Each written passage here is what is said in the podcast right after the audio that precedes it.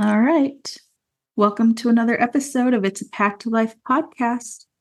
I'm your host, Celeste. Today is September 23rd. It's Friday, years 2022. Wow. Um, today's topic is going to be a little bit heavy. Sometimes we get heavy and light. What I don't have today is a co host or someone that I'm interviewing. It's just going to be me today. And the reason behind that is there's a couple of things, but the biggest one is that October is coming up. We're like a week away now from October week in a couple days, right? And October, I don't know how many of you are aware of the fact that October is Depression Awareness Month. It is Mental Health Education Month.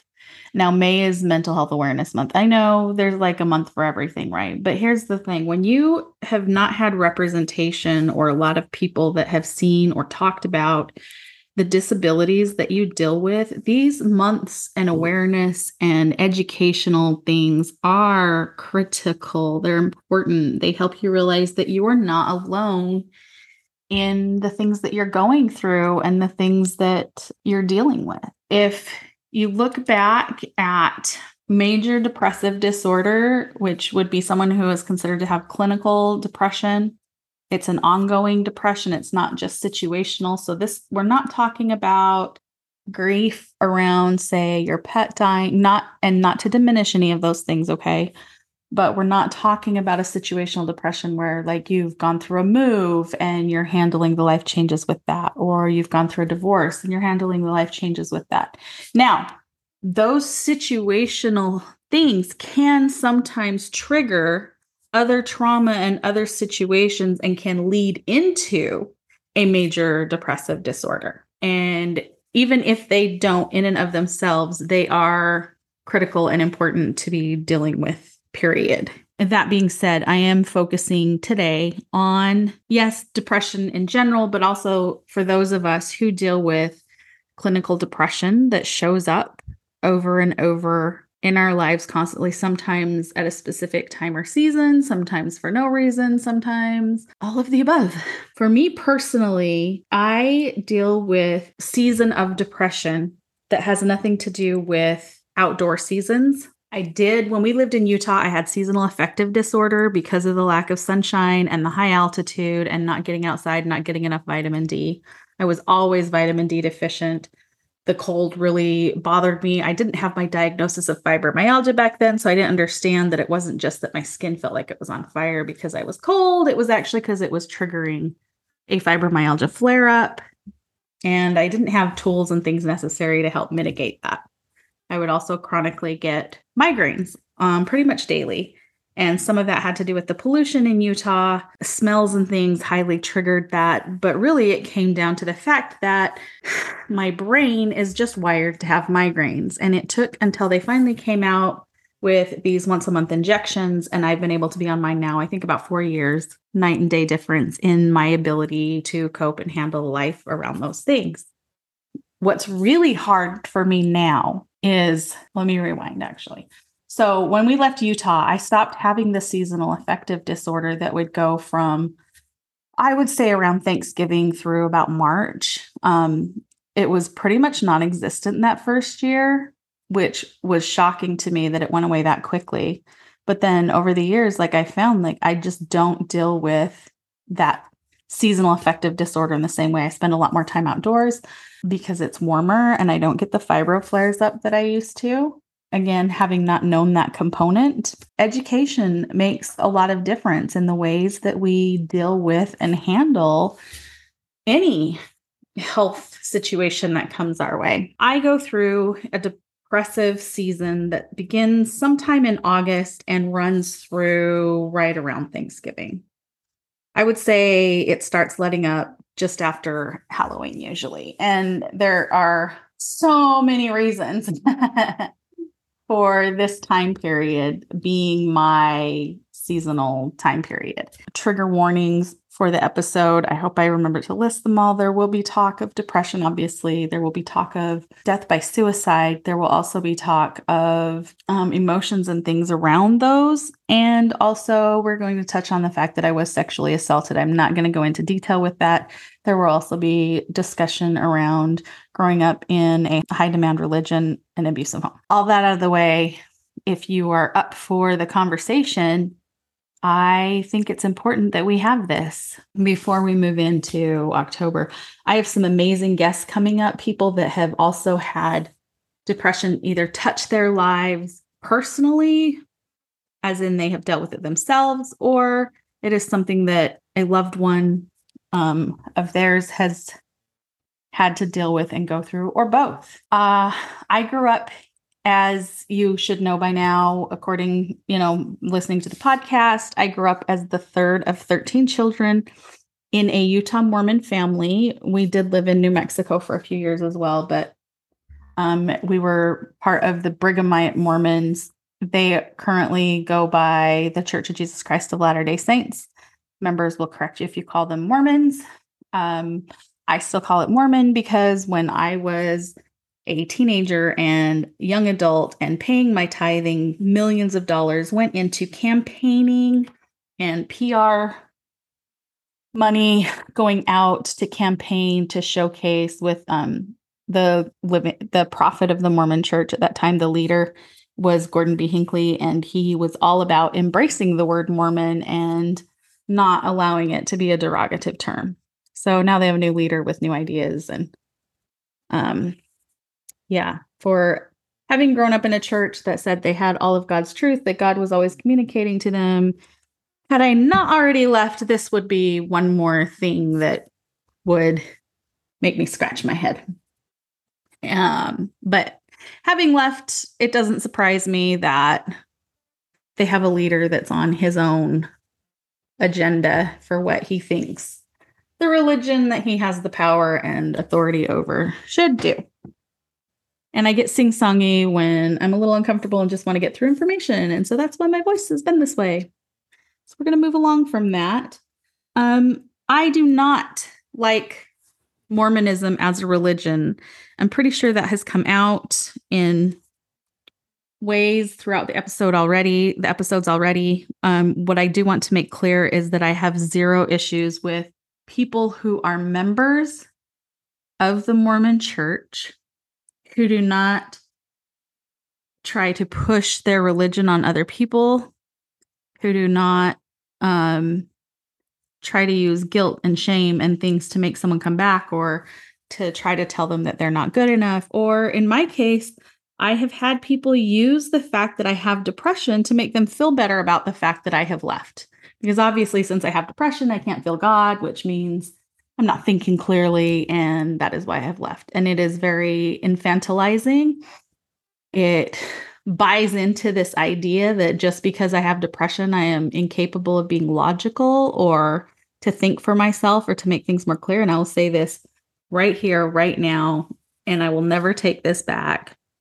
I deal with depression, but the symptoms of my depression since having left Mormonism have greatly diminished because I no longer have someone else's ideas of what I should be living for, or that I'm supposed to be looking to live for this plan of happiness, or that it's my responsibility to make sure everybody else finds God.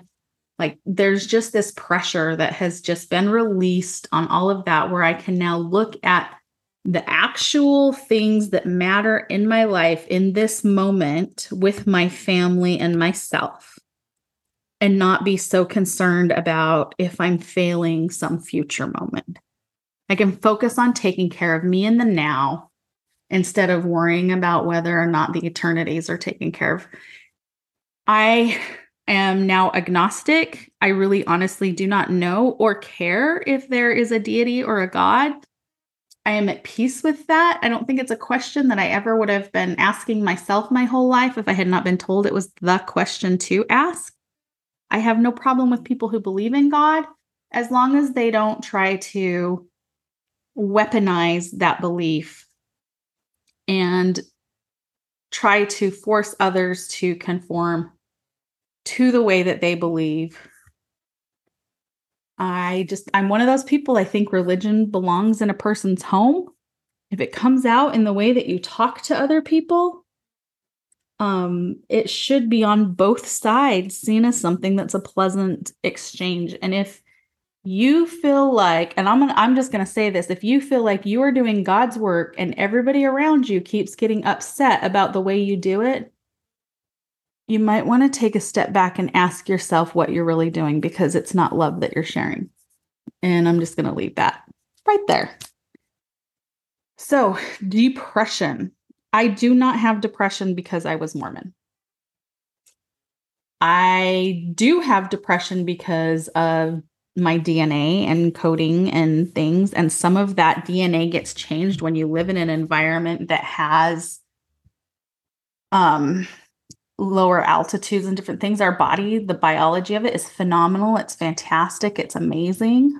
I think that there are so many ways that our body imprints and adapts over time. They used to think that around 25, the neuroplasticity in our brain was done and that it no longer developed. They have now proven that to be untrue and that we can reprogram the way that our brain processes trauma, the way that it processes emotion, and the way that we understand things. And we're still in a pretty early infancy as far as the science goes behind mental health. When I'm talking mental health, I'm talking about the brain itself as an organ and the way that it works. Uh, we forget so often because the word feelings, we say feelings like I was, I'm feeling depressed is often used to explain deep sadness or grief or some of those things. And we really need different words because there's something very different about feeling depressed and having depression. And it's really hard because just like many other diseases, the symptoms that show up when someone has depression are not always the same the way that the disease looks with me is not going to be the same it looks with someone else.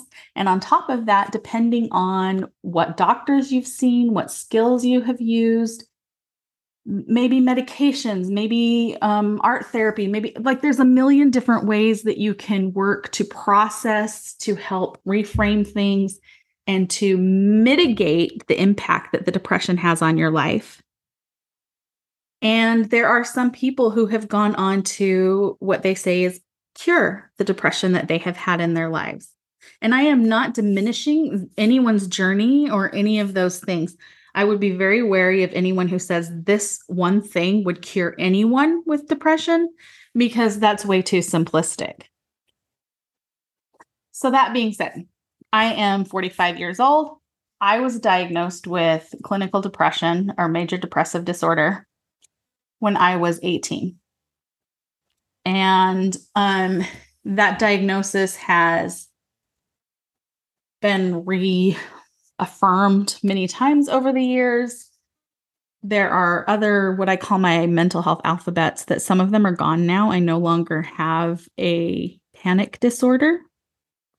I still have symptoms of panic attacks from time to time that are symptoms of my anxiety disorder. Um, I'm not sure if it's still classified as a generalized anxiety disorder or not. Doesn't really matter. Most of most of the coding that happens through the DSM, which is the book that therapists and people use to put the work into the insurance company. It's for coding so that they can bill it properly and blah blah blah. Means I don't want to say very little. It's like a guidepost but it is not what the person who has received the diagnosis should focus on. Now, I will say this when you have been dismissed for years and years and years and told there is nothing wrong with you, when you get a diagnosis, it's affirming. And I'm not saying don't allow it to be affirming because obviously there's something going on and you have got a diagnosis, it's affirming. What I what I think is problematic is when we latch onto that so hard that we stop looking for the adaptations and things that can come into our lives that help us handle and manage the depression in the different ways it shows up because it's not going to show up the same way every single year, even when you have a seasonal depression like I do. So mine shows up, like I said, August goes through between Halloween and Thanksgiving is when it disappears, which is interesting. And I've always had my psychiatrist and therapist tell me it's really interesting because a lot of people start going through depression during the holidays because they put themselves under so much stress. And there's a lot of family dynamics that come into that. And the holidays can become very um, polarizing, and there can be a lot of depression around that. And I get it, but that is not my time period of when I'm dealing with this depression. So, um, in explaining for, I, I don't owe anyone an explanation for why this shows up in my life, but I'm going to clarify it because I do think that it's important that when we're healthy enough to have these conversations that we do, so that someone else listening can go, oh, I am not the only person who has a story like this or who handles something like this. So, um, 13 kids in our family. Obviously, there wasn't always 13, but it was always a big family. I was always at the top end of the family. My dad was an educator in the public um, education system in the United States. Most of those years as a teacher, several of those years also as an administrator. Um, and then he went back into the classroom. So, my mom, while I lived at home, this was not the case later. There were times when she did go back to work, but while I lived at home, my mother did not work outside of the home. So we had a one income family on an educator salary. And anyone who follows the news or knows anything knows that educators in the United States do not get paid healthy living wages. Um, they usually have to take on two or three jobs just to make ends meet especially if you have another spouse who stays home, which for my mom, financially, it made way more sense for her to stay home with all of those kids than for them to try to pay for like daycare or something for that many children. Um, that's one aspect of it. But also, having growing up Mormon, the family believed in a very patriarchal system of the way the family broke down and the man went to work and provided for the family and the woman stayed home and had the babies and have as many babies as you possibly can was what they taught at that point in time. So my parents were doing God's work, having as many children as they could. I was born in 1977. The BDS the DSM did not put major depressive disorder into its um, manual until 1980. That's three years after I was born. And as we know, with any medical condition, regardless of whether or not it's even one that is as controversial as what we have seen around mental health, because it, there's so many people who do not look at it as an organ malfunction, but just an emotion malfunction. Anyway, to get back to that, like I was three when it really began to be accepted scientifically and that is when the real deep studies and things are able to then be done and to be able to be worked on. And it's not to say that there weren't people working on these things and stuff before that. I'm not saying that in any way, shape, or form. But for mainstream um, psychotherapists to have embraced it fully and it being accepted by insurance providers, it wasn't until the 1980s when I was a teenager, Mormons were still teaching that therapy was for very limited situations. It is you were not encouraged to see a therapist. You were encouraged to go and talk to your clerical leader, who was the bishop, um, is what they're called. And in Mormonism, that is a layperson, which means that they have a different job. So it could be a bank manager, it could be a plumber, it could be a school teacher, it could be a fireman, it could be like any any job in the market could be what this leader of the church congregation was and they were putting that calling for approximately 5 years it's volunteer it's voluntold let's be honest nobody goes in and says hey i want to be the bishop but they get called to be the bishop. They're told that that's what God needs them to do. And so they're working their regular job, plus they're trying to run the congregation. And in Utah, where I lived most of my life, those congregations were like three or 400 people. So it's not like it was a small congregation. It also wasn't, you know, one of these massive churches with one leader for like thousands of people. We did have that, but it was broken down into smaller pieces. And this is not that episode. Just suffice it to say that when I was dealing with issues and things that had come up, the people that I was told to go to to talk these things through with did not have any medical training and they did not have any mental health training. So, um, back to my childhood. So, with my dad being a teacher, think about back to school time and how stressful that is. Add into that multiple children and the fact that one of the breadwinners is also one of the people going to work, and in a patriarchal society where the mom is the one that is managing all of that. And my dad was so busy with his jobs and things, and also the way that the culture played out, that he was not engaged in preparing us to go back to school. That was my mom. My mom was not healthy. And there's, I feel like I have to clarify this. Like every time I have this conversation, it gets frustrating. But at the same time, I don't want anyone thinking that I hate my mom or that I'm bitter or angry. I have anger around specific situations that happened in my life. I do think there's a lot of crap that didn't need to have happened, but I also recognize the humanity of my parents and that what they did with managing how they parented is their story and a reflection on, you know, them and what they were going through in the life that they lived in and is not my stories. I'm not trying to share their story or what culpability or responsibility they may or may not have had. I'm just, I need to be able to share my story, how it affected me, while also stating that, yes, I loved my parents. If I didn't, it would, we are programmed genetically, bio, everything, right? For survival to imprint on our parents they bring us into this world and then we spend our lives being told that they're there to love and care and protect us.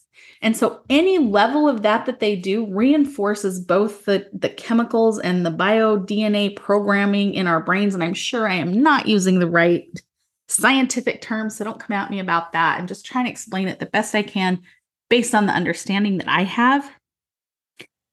And so then when a parent is abusive or neglectful, um, there's deep heartbreak that begins to happen at very young ages, but we still look to those people.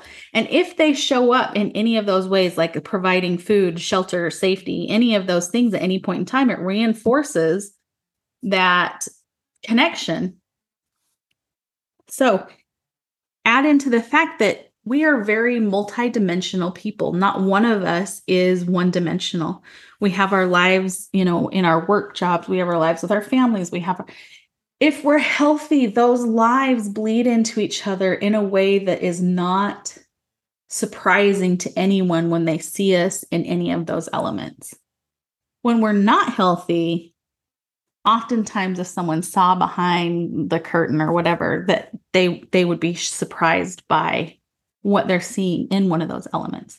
My dad, fantastic teacher. My mom, phenomenal religious woman, great with the primary kids. She was fabulous with babies. She was a great friend. Um, she could be a fantastic nurturer. Does not mean that either of my parents were good parents. They had good parenting moments, they had shitty parenting moments. Overall, if someone said, if I am being honest with my life experience and someone says, did you have a good mother? I would say no. Did you have a good father? I would say no. And that is not to be cruel to them, but it is because I did not feel, and still to this day, do not feel emotionally safe in those relationships where I can show up as myself and know that that person is going to love and respect me and not um, cause me harm.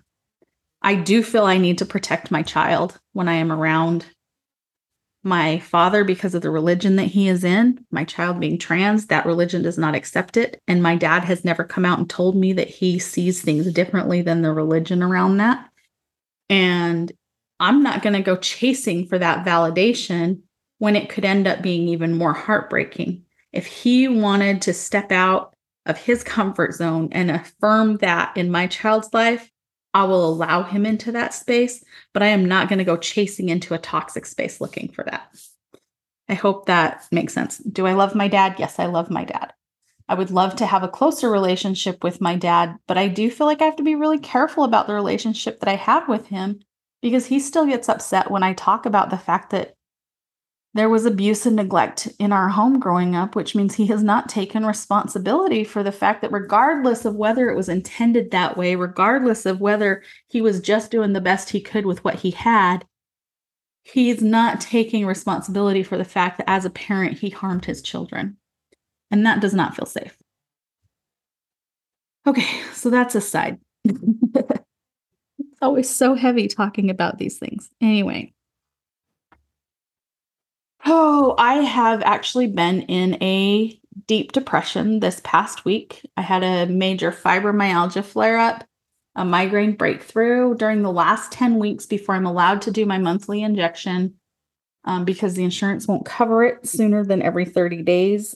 I often get breakthrough migraines that come back that show me just how deeply the pain was that I lived with before. If that happens when there's a weather change, which we've had a couple, the fibromyalgia is more likely to flare up. And when that happens and I'm in that much pain where it puts me in bed and there's really nothing I can do, the depression winds itself up to a point where it feels like it's taking over. And this is a time period when, again, I'm dealing with the depression anyway.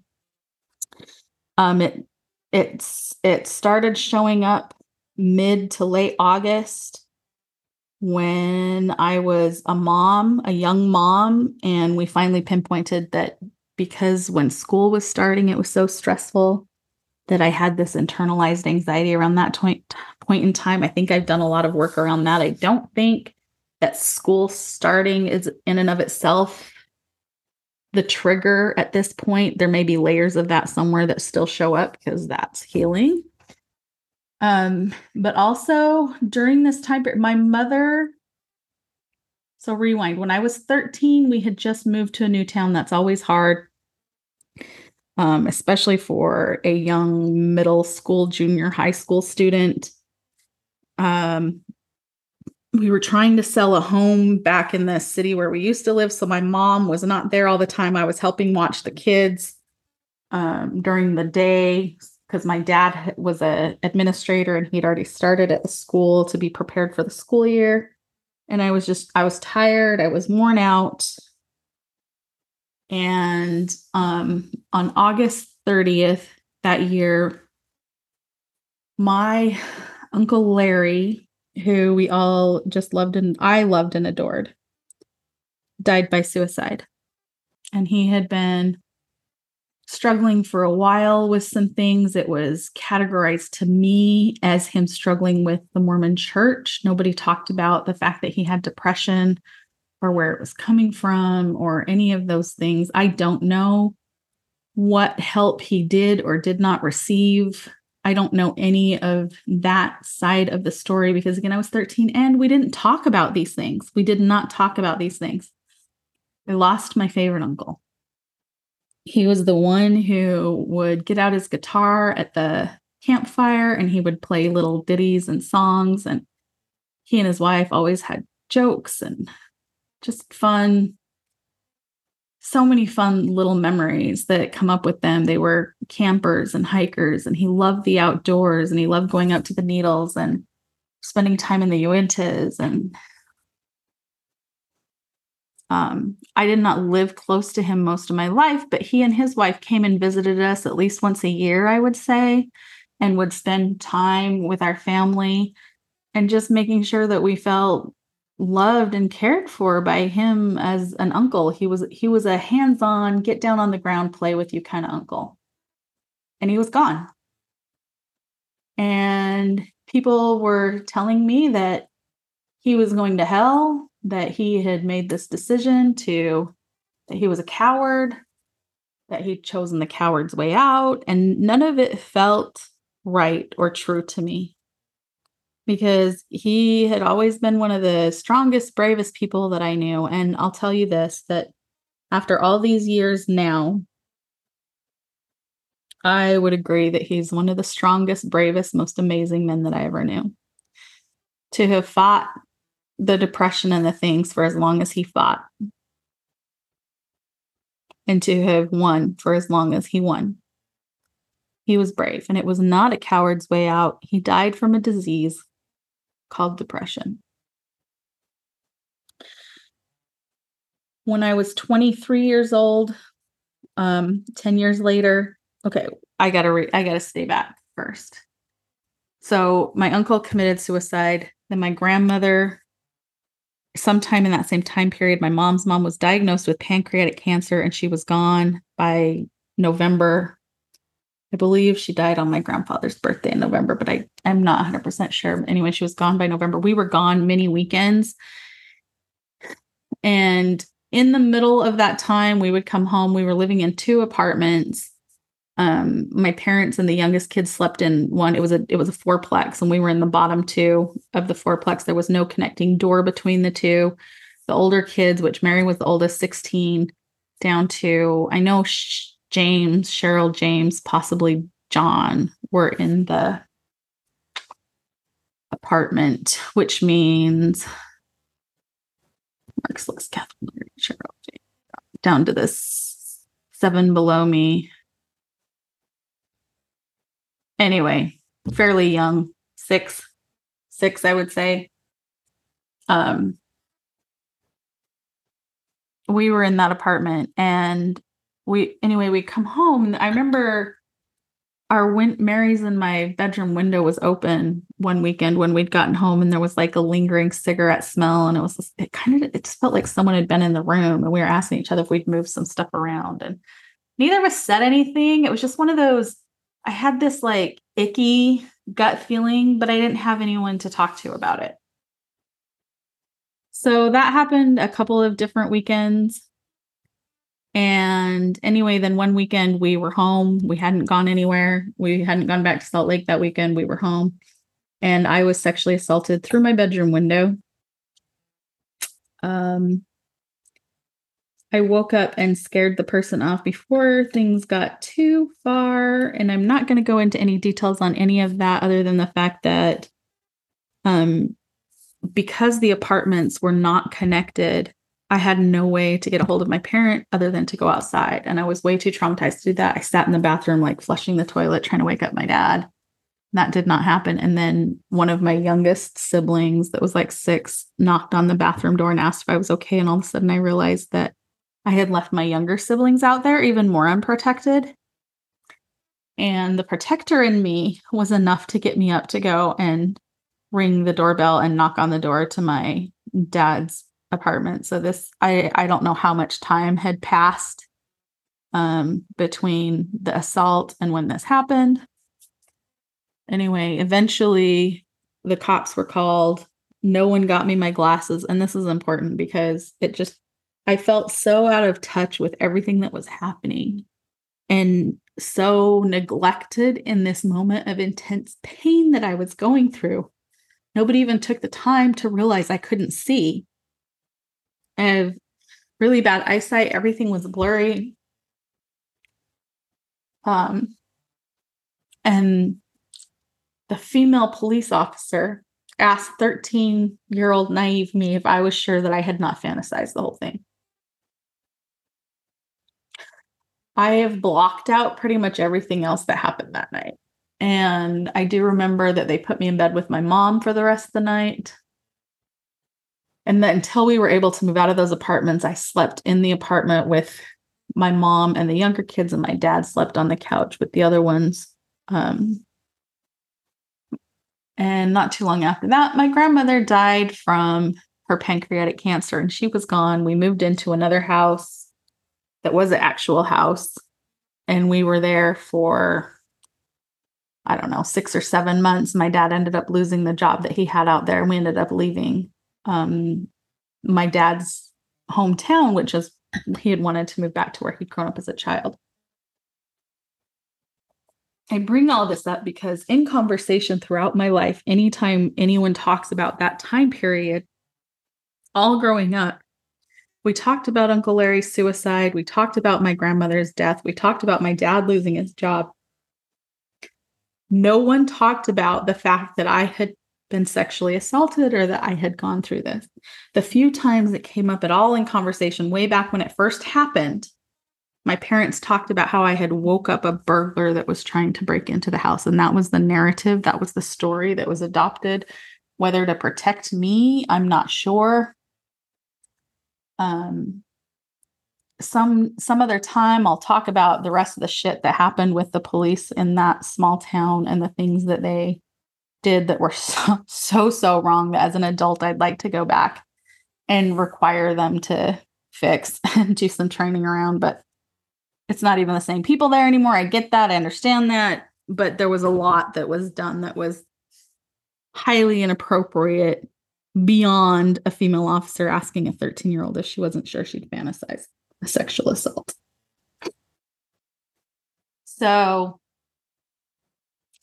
there's a lot of trauma that was in that time period. Um, in going through old journals of mine as well, that's also the time period when when I had moved back home between my freshman and sophomore years in college, um, my mom got extremely abusive with me that summer. And there was a day when she had come in, it was an evening, she'd come in and woke me up in the middle of the night to yell at me for something. And I was trying to keep things quiet because I shared a bedroom with one of the babies that was only like three years old. And I was trying to help keep things down. That baby just slept through it. And my mom closed fist punched me in the face. And I had told myself that if she ever hit me again, I was leaving. And within two weeks, I'd moved out. I had found a roommate in an apartment. I moved out. I did not leave contact information um, for my parents. I ended up only giving it to an my oldest sibling as a hey, if there's an emergency, you're allowed to contact me, but you're not allowed to give this information to anyone else. A couple of my younger siblings had it.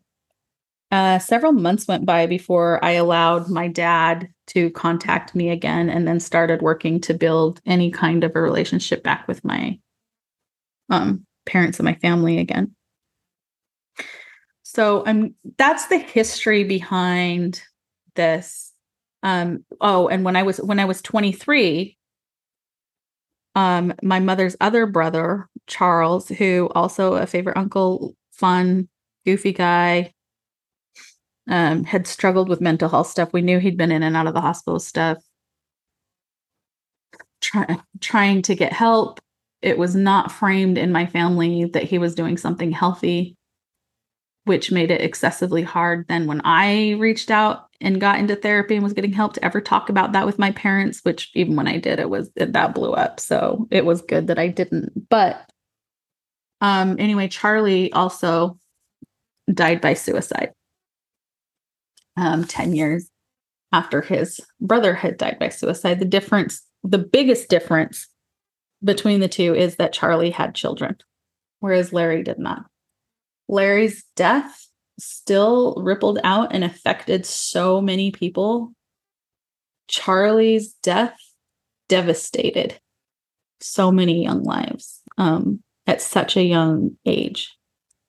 And I remember sitting down with some of the older cousins and um, people and saying, we have to, we have to talk about the mental health stuff. We have to be the chain breakers. We cannot lose any more family members. And um, when my depression has gotten to the point, and it has a few times in my life, when it has gotten to the point where death has sounded like the best option the thing that has stopped me was seeing the pain that had rippled out from those two suicides. And then as I got older, having a, a friend older brother commit suicide my senior die having a friend's older brother die by suicide my senior year watching the pain that rippled out from that. And a few years later another good friend of mine's little brother also um, died by suicide. And there's still there's still not enough conversation around these things and everybody says well if we talk about it and we glorify the people that did it then more people will commit suicide and i call bullshit on that i think that when we honor the strength of the people who died and show them for the warriors that they were, and then say, if someone this amazing can get that low, what are we doing wrong and what do we need to fix? And I'll tell you that our mental health care system is really fucking broken. Um, I did end up in the hospital at one point after my second miscarriage. I was hospitalized. I called Corey. I said, if you don't come take me to the hospital. I'm not going to be here when you get home.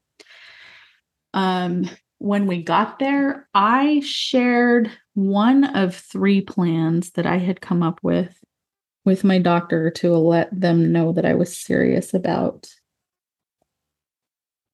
taking my life. And it was the one that I was pretty sure would not work because I was still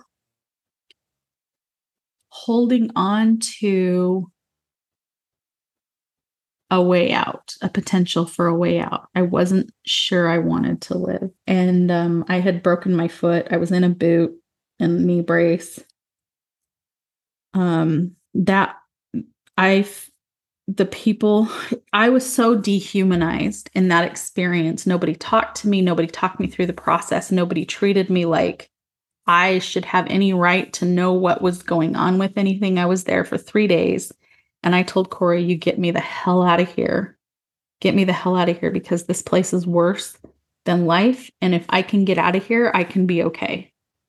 Because it was just so much worse inside of the hospital.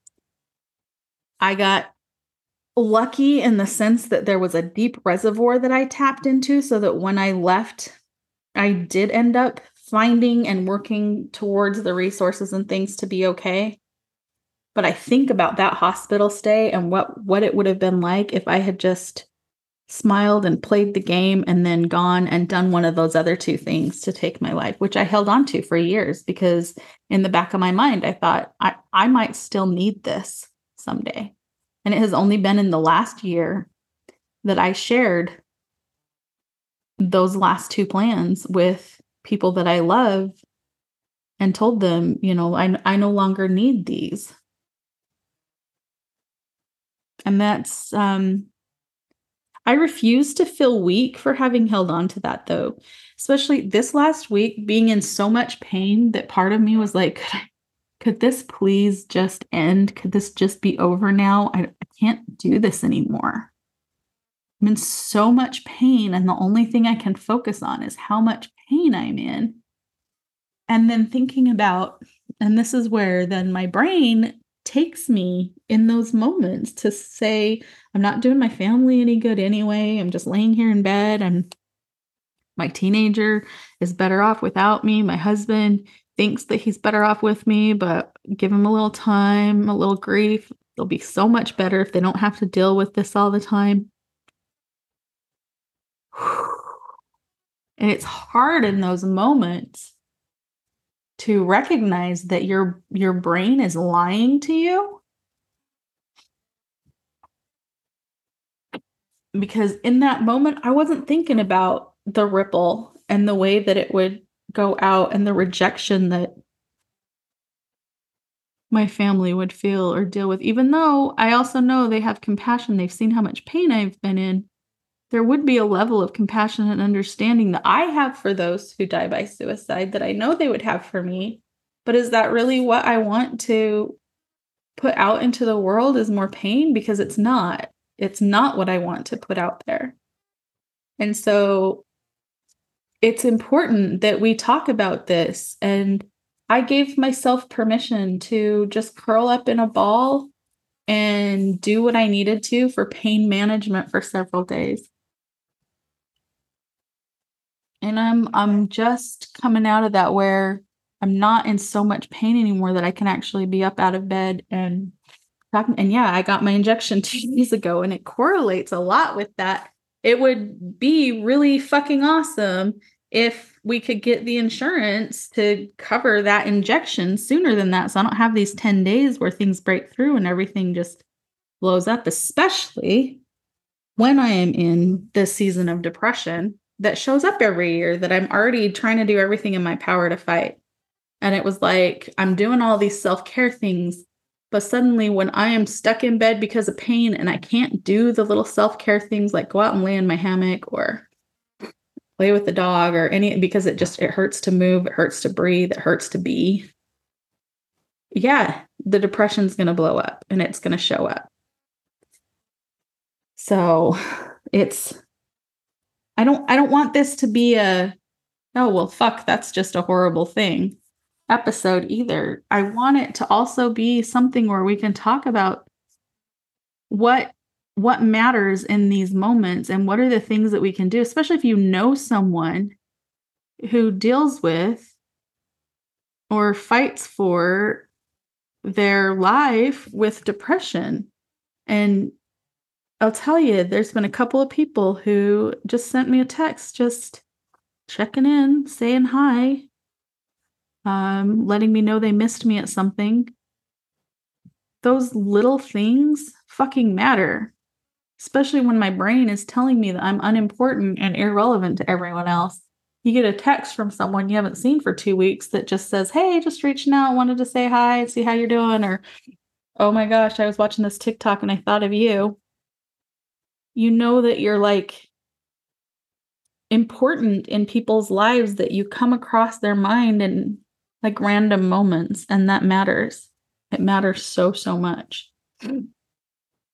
Oh, God. So, October's coming up. It's um Mental Health Education Awareness Month, but the one I'm really focusing on more though is the Depression Awareness Month and I'm going to have guests on the podcast that um, have found ways to combat having had depression or having lost a family member to suicide. Um, there's ways to be extremely intentional about how we deal with the grief of having lost a loved one this way. Um, and also how important it is that we stay intentional with how we fight our own depression when that is something that we deal with and to call people out when they try to diminish or belittle the impact that depression can have on a person. If you hear someone saying, Yeah, well, she deals with depression, and so that's probably why she blah, blah, blah, you know what? Cut them off because just because I have depression doesn't mean my brain doesn't work at all. Does it lie to me sometimes? Yes. Does it completely stop functioning? No. I am still capable of thinking and making decisions and doing things for myself. I have yet to get to the point where I don't make any decisions for myself. And part of that is having um, the self care tools. It's my safety net, the things that I built have built up and keep in place to make sure that I don't slip through the cracks. It's why I meet with my therapist. Um, currently, it's every other week because that's what I need right now. My husband is aware that I deal with the depression and these things. He knows that it's been really bad and he checks on me more often during the day right now. I generally have one or two friends that when I'm in this space, I let them know that I'm in this space and that I need extra support. This one hit really fast and hard, and I did not do that. And that's part of why it's been so hard, to be honest. Um, I turtle instead of like standing around my house and allowing myself to sit here and stare at all the things that aren't getting done, I give myself permission. And this works at this stage in my life because I have a teenager and I recognize that. Okay. This did not work in the same way when I had a little when I turtled when Rory was younger, it would be to pull out the pull out bed and we would put on Disney movies and get um what are those snap cracker mill things? Baby coochie boards. uh, we would get those out and have just and make popcorn and juice boxes for me water and we would just curl up on the daybed together and watch movies together all day just for survival. We have some beautiful, tender memories from that. At this point in time, I just go up and I've got special soft textures in my blankets, things that bring me comfort and coziness that make me feel loved and cared for. And Corey comes and tucks me in, and I stay curled up in bed and I turtle. And then I poke my head out and I come down. And I have to have things in my life to help force me to poke my head out, like this podcast. And I did not have something set up for today, partly because I wasn't sure. I have episodes that I could use. Let me say that. But I had not designated one for today because as I saw myself moving into this depressive state, I knew that I might need today's podcast to help me pull my turtle head out. And I was right. So, this is me poking my head out and sharing a little bit of this journey that I'm on and the things that I deal with as I fight to.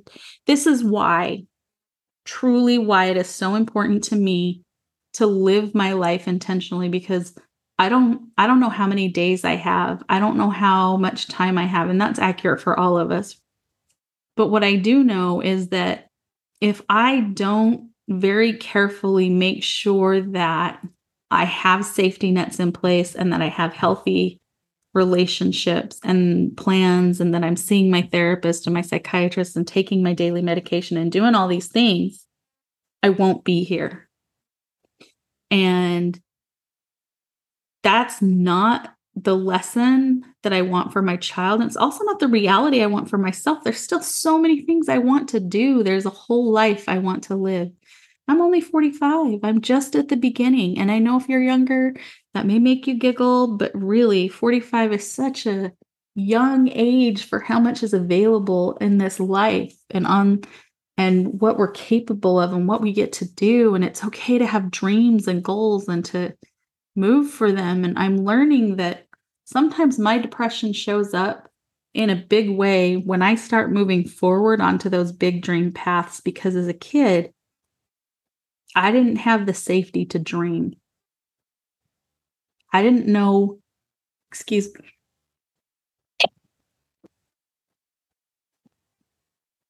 I did not know when the rug was going to get pulled out from under me on, you know, the happiness that I was feeling at home or, or what. It's actually, I came across this letter that I wrote to a therapist that my family was sent to at one point. And I thought that they were going to have to keep going back because you think you get turned into CPS and they won't just have the kids go to therapist once, but they got sent in through child pro- they got sent in through LDS social services in Utah and I just that's a whole other big fat thing that I could talk about all day. Huh. Um but anyway, I came across this piece of it. I wanted to read this. So I'd been talking about um, how my dad didn't get physical very often with me. Um, he had with I anyway. I'm going to start here. It says, My dad didn't get physical very often, but when he did, look out. When I was 10, I tried to run away because I didn't want to do the dishes. This is like typical kid antics. I was I was such a silly kid. But anyway, uh my dad caught me as I was trying to get over a six foot chain link fence. He hurt my arms, dragging me home, and spanked me hard 10 times. I knew I deserved it. It breaks my heart right there. But I remember most his face all angry and red and feeling it with each spanking. My mom used to hurt me so much worse than that for not doing the dishes, and I hated doing the dishes. We didn't have a dishwasher. There were like seven kids in the family, and you had to do a batch of dishes by yourself. It was no fun. I'd put it off as long as I could, sometimes for days. I'd get all the dishes in the meantime as well. And I remember I'd fall asleep on the kitchen floor. My mom would kick me awake. Once she pulled me up by my hair, and that's when I started saving up money to go live with grandma. I was 10. The saving money up was what kept me going for a long time. I don't think anyone knows about that. One day, I found out how much a bus ticket from Raymond, New Mexico to Salt Lake would be, and I was crushed. I went and spent all of my money on penny candies. There was no way I could ever save that much. That is the last time I ever really remember dreaming. Sad. I was only 10. I had kind of forgotten about that, but it really just kind of circled back to how I start getting these dreams and ideas and the ways I can move forward with it. And there's this big piece of me that feels like there's going to be some huge, daunting, overwhelming thing that won't allow for that to happen. And it's it's buried deep in the trauma in me and I think that coming across this letter is good right now because it helps me find that 10 year old little girl to be able to show her all the dreams and goals that I have accomplished in my life, and that it's okay for us to let go of that fear that is holding me back from moving forward with the next phases of dreams and goals that I do have. Anyway, it's kind of it's been heavy. It's been a big one. I um depression is real it can be it can be scary but the more educated we are about what it is and what it isn't and the things that we can do to work to mitigate the impact both on ourselves and on those who we love um, it takes the fear out of it it takes the fear away from it i am not afraid that i am going to take my life by suicide one day because i have education around that i know the things that I can do before it gets to that point. I know people to talk to before it gets to that point. I know what happens to the people left behind if I were to choose that out. And it's not a path I'm going to go down because I do continue to educate myself and I do continue to like when something's no longer working to serve me to fight through the depression or those things then I release that tool and I find new tools to help me. And so, just like with any disease, when there's new understanding and new education that comes up and new science that becomes available, then we have more to fight it with. And a big component of that for mental health is us destigmatizing it. Stop turning it into this big, nameless, scary thing and accept that yeah it it has a name and it is scary. It can be scary but it doesn't have to be overwhelmingly scary because there is information out there. There are ways to get help and there are people that we can lean to and have for support and do what's necessary to you know fight the worst days of it whether it's turtling in like I do and shutting everything out for a couple of days and then reemerging when things are okay or for other people it's you know I'm we're going to talk to some ultra um marathon they're not marathon ultra runners we're going to talk to people who have turned to hobbies or have taken the legacy of someone that they've lost and turned it into a ripple effect that goes out with healing and joy instead of just focusing on the disease and the negative impact that it has. So I hope you'll join me this next month um, as we talk more about education around mental health and as we talk about depression awareness. Thanks for joining me. And I hope to see you next time. It's a packed life. Do, do, do, do, do. Do, do, do, do. Go. How do I end? Here we go.